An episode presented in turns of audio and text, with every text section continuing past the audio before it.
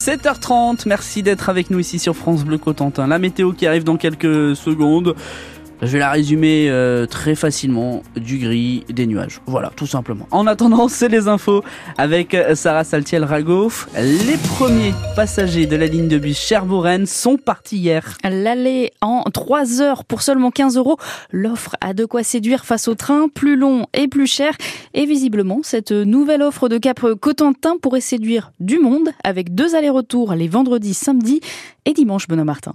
Pour le premier départ de la gare routière de Cherbourg hier à 14h, le car était loin d'être plein, mais les candidats au voyage présents étaient tous enthousiastes à l'image de Janine et Alain. Oh, ça va voir la, la fille, les petits-enfants.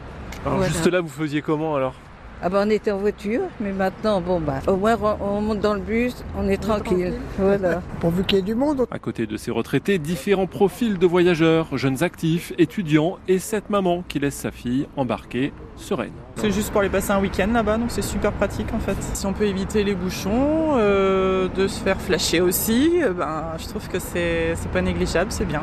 Le prix est correct, c'est plus sécurisant aussi, en espérant que ça dure. Et pour que ça dure, il faut que la formule trouve son public. Je pense qu'il y a un besoin et je pense qu'on y répond efficacement. David Marguerite, le président de l'agglomération du Cotentin. Il y a déjà plus de 100 réservations jusqu'à début mars. Je ne doute pas en réalité que lorsqu'on fera le premier bilan, d'ici quelques mois, ce bilan sera satisfaisant et que nous pourrons annoncer la pérennité de cette offre. En tout cas, j'y crois euh, profondément. Et d'ailleurs, euh, nous réfléchissons, si elle fonctionne, à pouvoir étendre ce type euh, d'offre vers d'autres villes. L'agglomération investit 300 000 euros pour cette année d'expérimentation. Plus il y aura de passagers, plus la facture baissera pour la collectivité. Le reportage à Cherbourg de Benoît Martin. Probablement beaucoup moins de bonne humeur dans les gares ce matin. La grève des contrôleurs continue. Aujourd'hui, un peu plus d'un train sur deux circule en Normandie. Demain, ce sera 3 sur 5. Mobilisation aussi des infirmiers libéraux aujourd'hui. Ils demandent une revalorisation du tarif de leurs actes à hauteur de l'inflation et une meilleure reconnaissance de la pénibilité de leur métier. Les autorités de la Manche ont dressé le bilan sécurité de l'année 2023. Et les chiffres flambent. Les cambriolages augmentent de 37% en zone gendarmerie, 21% en zone police. Augmentation aussi des violences intrafamiliales recensées, plus 8%. La consommation et le trafic de stupéfiants est aussi en hausse selon les autorités. La France s'engage à fournir 3 milliards d'euros d'aide militaire supplémentaire à l'Ukraine. C'est l'accord conclu entre Emmanuel Macron et Volodymyr Zelensky en visite à Paris hier.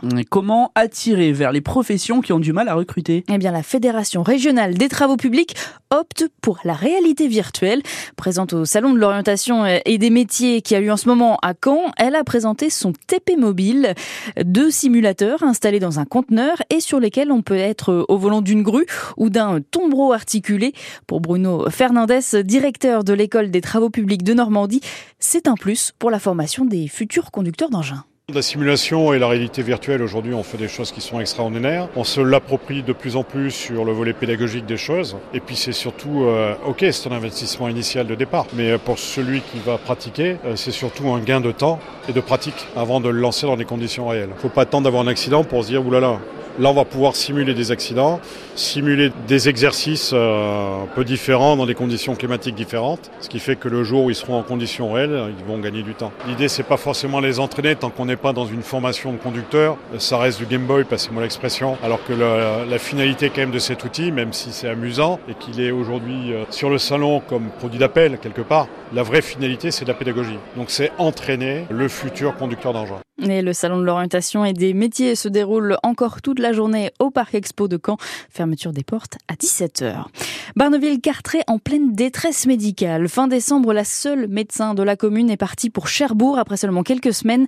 L'association pour un centre de santé sur la côte des îles déplore ce départ et estime qu'il faudrait aussi mieux suivre les aides d'installation financées par le contribuable.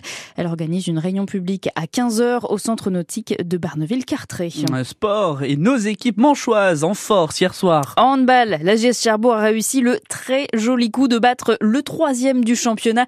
Victoire 31 à 28 contre Célesta chez les Alsaciens. Les Mauves sont donc bien dans la bataille pour les playoffs avec la sixième place de Pro League. Et puis en football, gros soulagement pour l'US Avranches qui sort de la zone rouge de national. Les Manchois ont battu Versailles 1 à 0 et sont désormais 11e. À suivre aujourd'hui, le Stade Malherbe de Caen qui se déplace sur la pelouse de Guingamp, 25e journée de Ligue 2. Rencontre à suivre en direct et en intégralité dès 18h sur France Bleu Cotentin. Et puis à Cherbourg, week-end de finale pour le Challenger de tennis. Ça commence à 13h salle Jaurès avec la finale du double suivi des demi en simple.